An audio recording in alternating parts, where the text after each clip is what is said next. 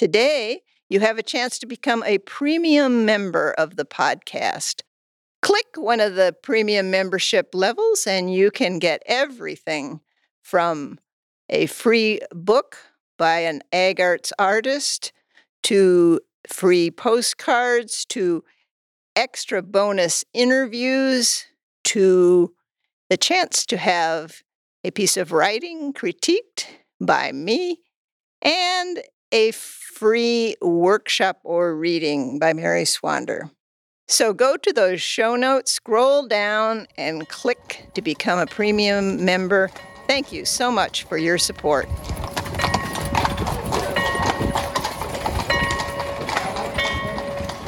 We are a singing group of cats yowling on a back fence, of course. Oh no, what is that we see? It's a buzzard on a dead horse. Should we run and hide? Should we stay and fight? Should we just ignore? Sing aloud with pride. I say we run. I say we hide. I say ignore him and pretend that he died.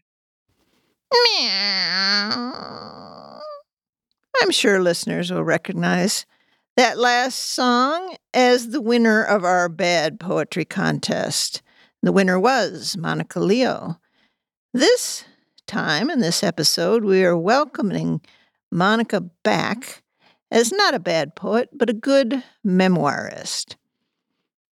We're welcoming her with her friend Lori Erickson. Both have new memoirs. Monica's is called Hand, Shadow, Rod. It's the story of her 50 year journey with her puppet troupe. And Lori's is called Every Step is Home. It's a memoir about spiritual geography. Hand Shadow Rod is published by Ice Cube Press, and Every Step is Home is published by Westminster John Knox Press. Now we're going to hear excerpts from these books. First, Monica Leo, Hand Shadow Rod, and then Lori Erickson, Every Step is Home. That evening, our gig was in a restaurant performing hall, a common feature in that region. Elizabeth, a young puppeteer having career problems, attended the show and invited us to her studio to talk shop and dispense advice. Her studio was located in a half ruined old castle surrounded by woods. The night was dark, just a sliver of a moon peeking through the trees. We noticed a covered wagon parked in front of the broken down castle wall. As we waited for Elizabeth to get her keys, we encountered a diminutive man, bearded, wearing a battered hat and a dark wool coat. He greeted us, Grüß Gott. The typical southern German greeting, loosely translated God bless, put me at ease. Don't be afraid, I live in this wagon. I felt transported into a Grimm's fairy tale, talking to a gnome in the woods. He was one of the many displaced by reunification. With cynical good humor, he outlined his career path before and after. He hadn't always lived in a wagon. His post unification income required downsizing. The fairy tale image stayed with us as we wandered through the echoey halls of the castle until we saw a crack of light under a door and entered Elizabeth's cozy studio. She bemoaned her failure to find consistent artistic partners and good marionette string. Unable to help her with the former, we sent her good marionette string as soon as we returned home. But my experiences in Dunbar Cave make me believe that contemporary humans shouldn't dismiss caves so readily as places of spiritual power. My reasons have something to do with the importance of embodied spirituality. Being in the cave made me realize how almost all of my most significant spiritual experiences have had a physical trigger. Stepping inside a cathedral, for example, and being overwhelmed by the echoing interior space standing on the edge of a canyon, watching the light play across its peaks and valleys, walking on a beach and hearing the ca- waves crash rhythmically, wordlessly speaking of something vast and deep. I felt something similar when we entered the twilight zone of Dunbar Cave and then headed into darkness lit only by our small flashlights. There was spiritual power there that I could feel in my bones. What helps explain what I experienced in Dunbar Cave, I think, is the universal human need for myths. The modern world too often equates myth with lie, but a better formulation, to use an old truism, is that some truths are so large that only a myth can contain them. That's why the great myths of antiquity still speak to us, from the Greek story of the death of Icarus, who flew too close to the sun, to the Norse tales of the end of the world known as Ragnarok. Entering the cave propelled me into an experience of myth, including when I stood by the underground stream and thought of Charon rowing his boat on the river Styx. As a human, I'm primed by millennia of evolution to try to make sense of frightening places which is exactly what myths attempt to do. All right, welcome, Lori and Monica, who have both struggled most of their lives to deal with entering frightening places, and that they're both women who have their own businesses and for many, many years in two vastly different areas, but both wrote a book during COVID about their experience. Lori, Every Step is Home, a spiritual geography from Appalachia to Alaska, and Monica, Hand Shadow Rod, the story of Eulenspiegel Puppet Theater. So, one of the things that struck me is you're both really writing travel books. Monica's traveled all over the world with her puppet theater and she's gone to um, all throughout Europe, Japan, Mexico, and Lori is never home, as far as I can see, and she's traveled all over the world, but had some restrictions during COVID. I was actually kind of relieved. I thought, oh, good, she's going to be home. Of course, um, she figured out a way to keep traveling, so I'll let her tell you about that in a minute. But I'm wondering where your travel wanderlust came from um, Lori grew up on a dairy farm, and that's just the epitome of being stuck in one place because you have to do the chores, you have to milk twice a day. Was that something that you know you were fighting against? That was the inspiration to uh, get on the plane out of Decorah and fly away, or how did that work? Or well, I blame it on a set of books. It just goes to show how important books can be. Um, so, nearly every Sunday afternoon, we would go to my grandparents' house, and my grandmother, who had dementia by the time I knew her, but uh, she had been a school teacher and she had a set of books on the very, very tiny little library that they had. And it was the John L. Stoddard lecture series, which were from like around 1900, um, um, lecturer and travel writer who had given um, tours around the United States talking about his trips around the world. And the books were full of these wonderful sepia toned photographs and stories of his time abroad. And that was what really planted the seed for me. Oh, that's wonderful. So you were inspired by uh, travel books. And Monica had a family that ended up having to travel uh, to the United States. You want to talk about those circumstances? Yes, I'm the child of immigrants. My parents were refugees from the Nazi regime in Germany. And of course, uh, that meant that my family was scattered to the four winds by the war. Uh, quite a few of them ended up staying in Germany, but they also ended up everywhere from South Africa to Canada to South America. And of course, that inspired my desire to travel because I wanted to meet these people. I always felt so jealous that my friends in Dubuque, Iowa, where I was growing up, had cousins and all of my cousins were on the other side of the pond. So that was what first really made me want to travel. And then add to that the fact that if you try to make a living as a puppeteer in the rural Midwest, travel is part of the equation. You have to be willing to travel. Exactly. And in these books, um, I saw well at the end of Monica's book, she she gives us the big sweep of her whole 49 years in puppetry business. But I saw both of you traveling during COVID. It was really interesting. And also dealing with the major deaths in your situation, in your family, or your partnerships, or one way or another. Can you talk about that a little bit, Lori? Yes. Um, um, I was dealing with the um, aftermath of my mother's death from dementia. She had lived a, a good long life, and I'd actually written quite a bit about my history with her in my book, Near the Exit. Um, but my thinking about the new book really started with a trip to Chimayo, New Mexico, which is um, a beautiful place associated with healing. And I thought, oh, that would be a really good place to go. In the in the it was the month after my mother died, and that was just as COVID was starting, and it was a fertile seed indeed that played out uh, through the rest of the book. And then you ended up going to sacred sites all through the United States from Chimayo, which is an amazing shrine in New Mexico, to Chaco Canyon, which is another amazing site in New Mexico. What about you, Monica? What were you dealing with during this time? Well, my husband died in April of 2019, and then my Mexican partner puppeteer died in January of 2020, both pretty unexpected. And then, of course, shutdown, lockdown came less than a month or less than two months later.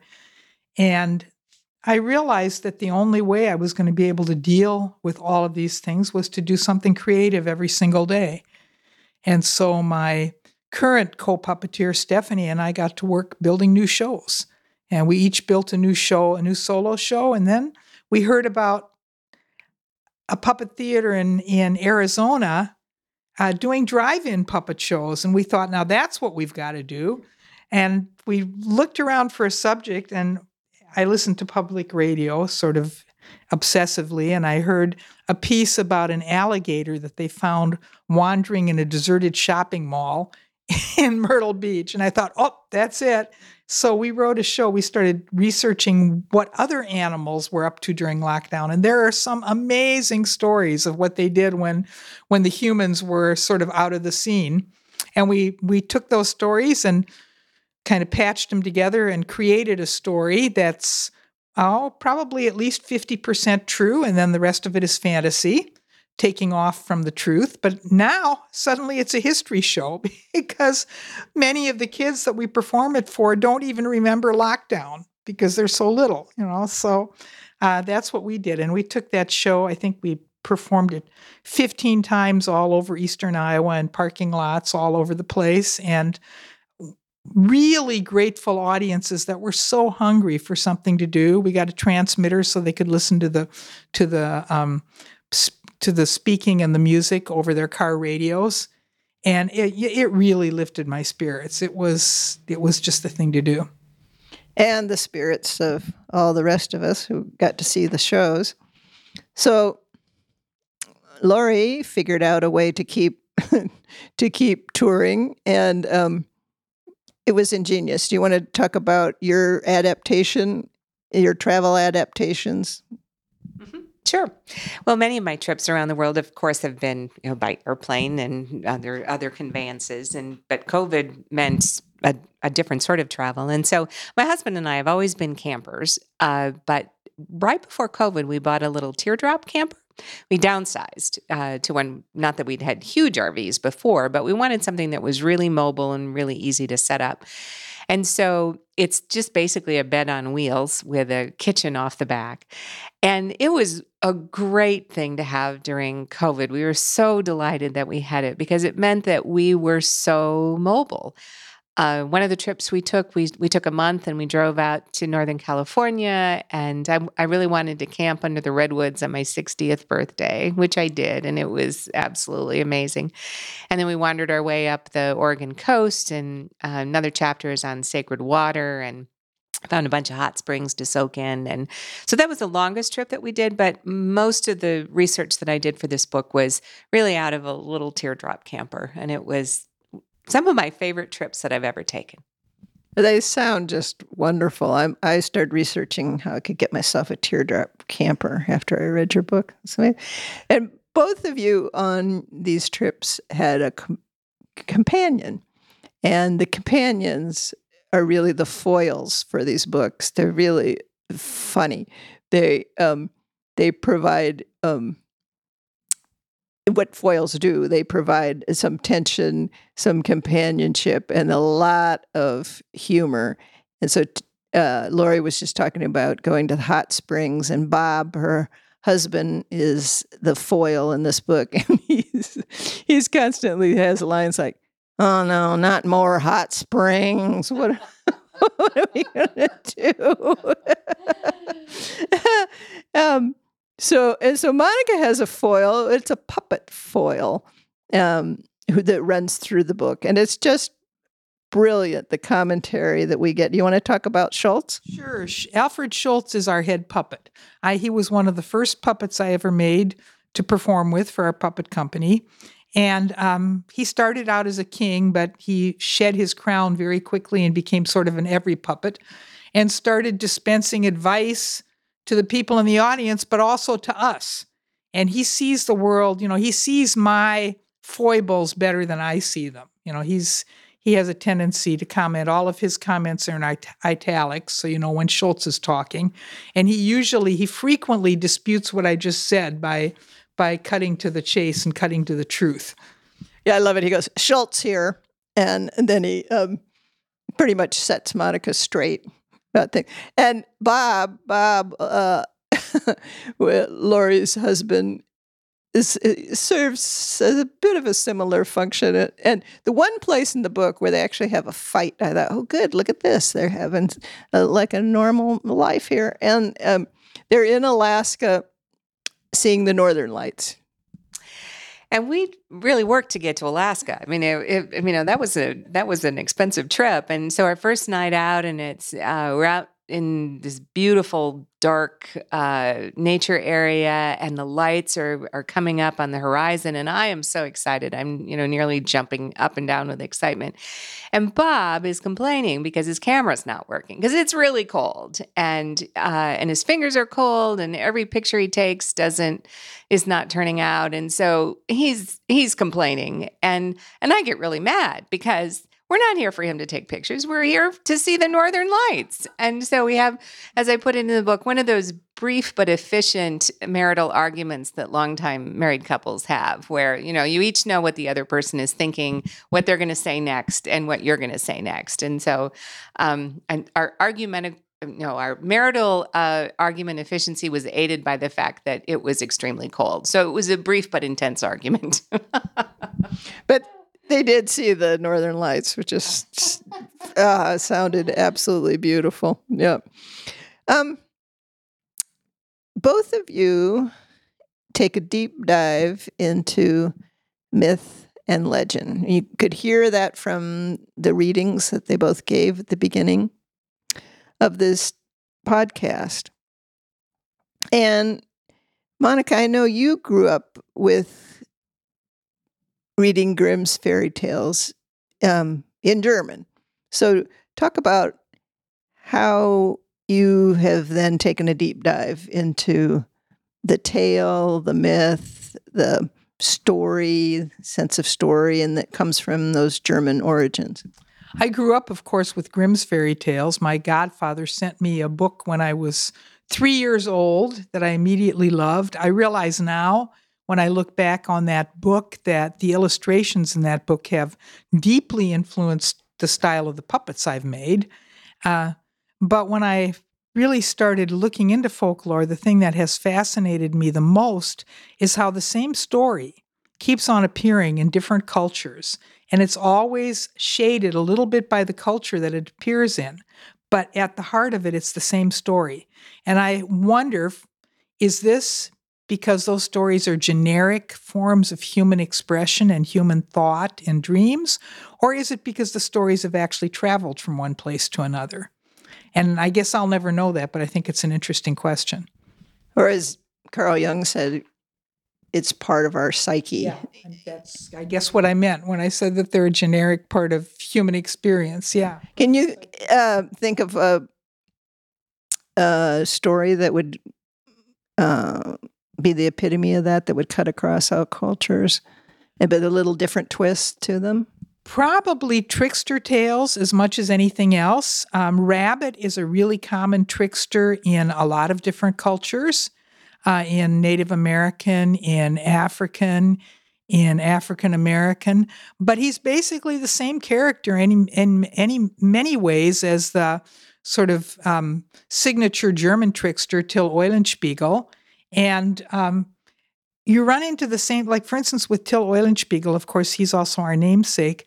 There's a story that was, there's a book that was published in uh, 1500 that was supposedly written by somebody whose father had been a good friend of Till Eulenspiegel's.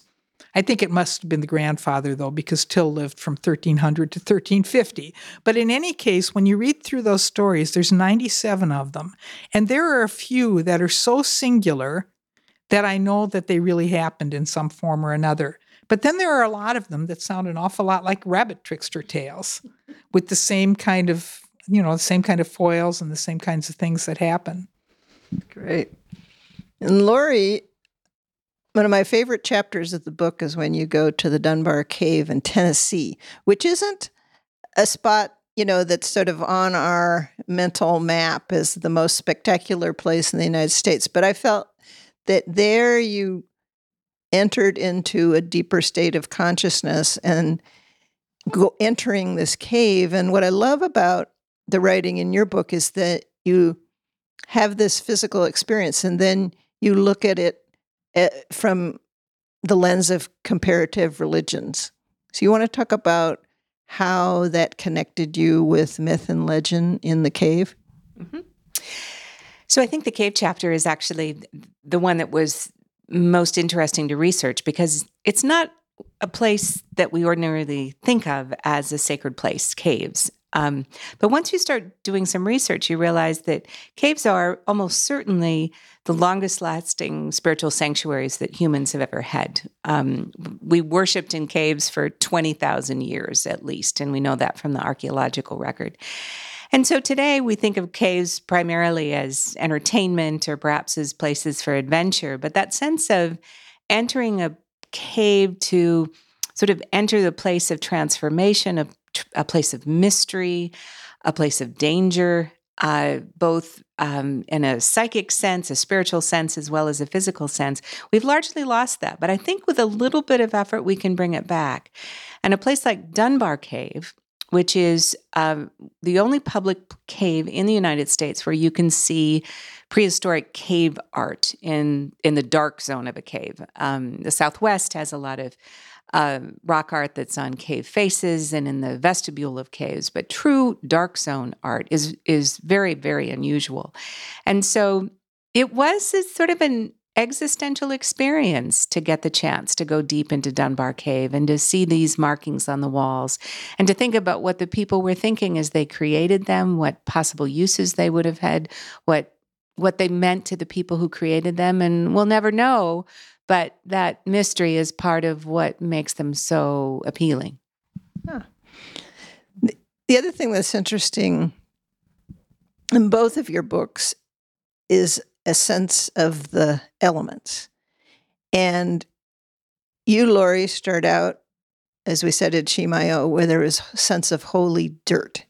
But you move through dirt, fire, water, and air.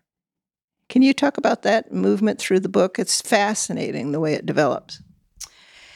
So there are 11 different elements or themes that I focus on, the ones you mentioned, and a few others as well. I, I, knew that I wanted to have an organizing theme for these trips, not just to travel at random to different holy sites, uh, but to really try to find trips that brought out the symbolic meanings of these elements and allowed people to experience them uh, themselves. Uh, so it, it was, you know, it's not meant to be comprehensive in any way. These were places that all really touched me deeply.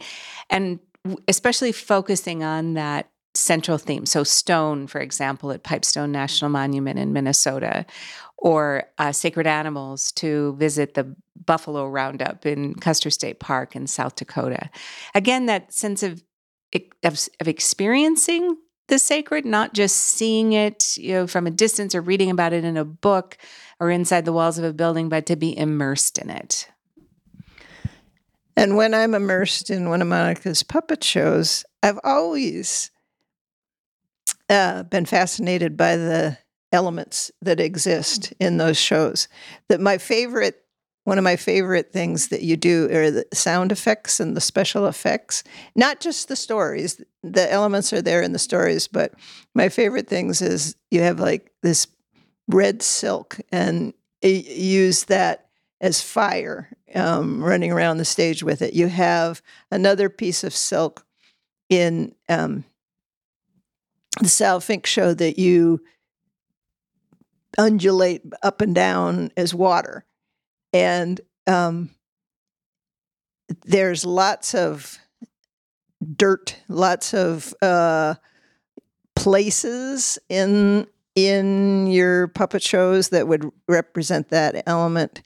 And then there's lots of flying things through the air, often birds. And we have right here with us um, crows on sticks. So we have rod puppets surrounding us in this little interview. You want to talk about some of those elements? Sure. And the one I really want to talk about is the wind.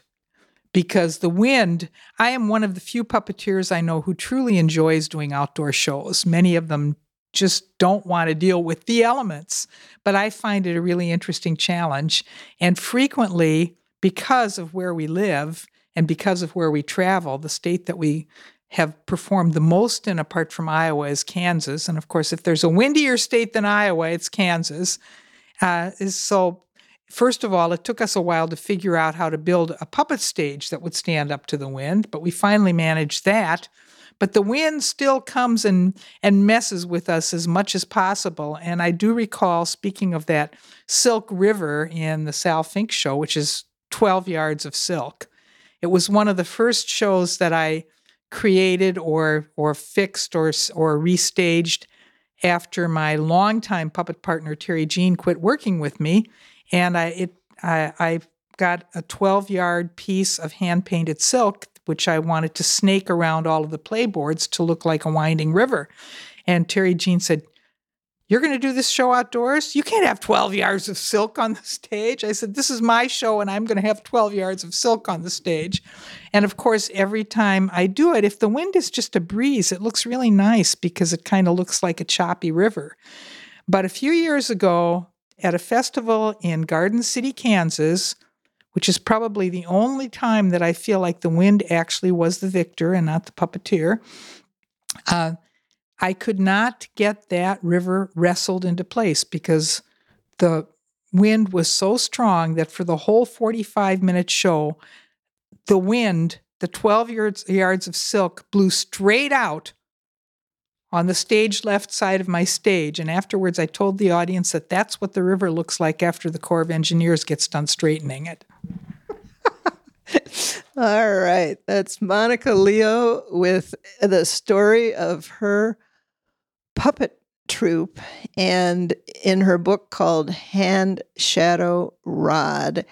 And uh, Lori Erickson with her book Every Step is Home. Monica goes all over the world with puppets. Lori goes in this book all over the United States with you know exploring spiritual sites. Now, both of these authors are in a mad, furious uh, race around the state here with their uh, book tours. And so let's get your websites because you'll have a listing of where you're going to appear. I know you've got a million uh, places, so let's just give the listeners your website so they can go on there and take a look. Uh, mine is puppetspuppets.com. Very good. So Monica Leo at puppetspuppets.com and Lori? LoriErickson.net. Lori Erickson with an S-O-N dot net. And w- just get on there and show up uh, at bookstores, galleries. They're going to all sorts of interesting places. And you can get a signed copy of the book and hear them read and maybe get a little uh, uh, puppet show? Possibly. Possibly. All right. Thank you so much for coming, and I wish you all the best with both of your books.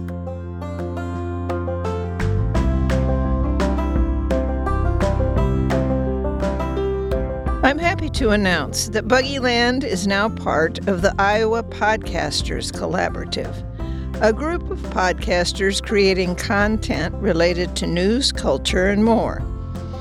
We're organized by the indomitable Robert Leonard. This group arose from the Iowa Writers Collaborative under the leadership of Julie Gammack. Here I've joined the ranks of so many talented writers, including Pulitzer Prize winner Art Cullen, Douglas Burns, Laura Belin, and Damon James. The Writers Collaborative is a network of Substack pages, each writer in his or her own realm, but all linked together. I've created two Substack pages. On the first page, Mary Swander's Buggy Land, you will get transcripts of Buggy Land monologues and interviews, photos, and extra commentaries. On the second page, called Mary Swander's Emerging Voices, you will read young, diverse writers commenting on current social justice issues. Please subscribe. It's free, or if you care to, you can donate some money at substack.com.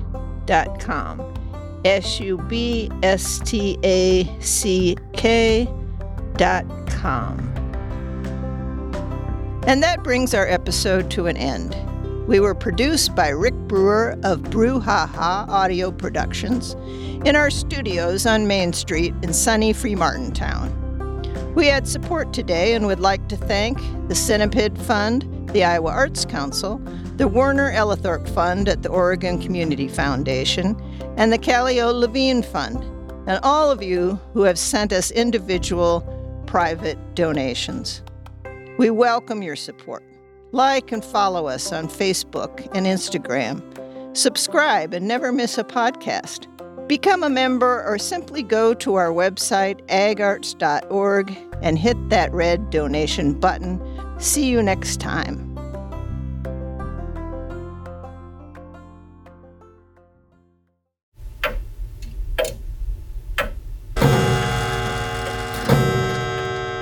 Brouhaha.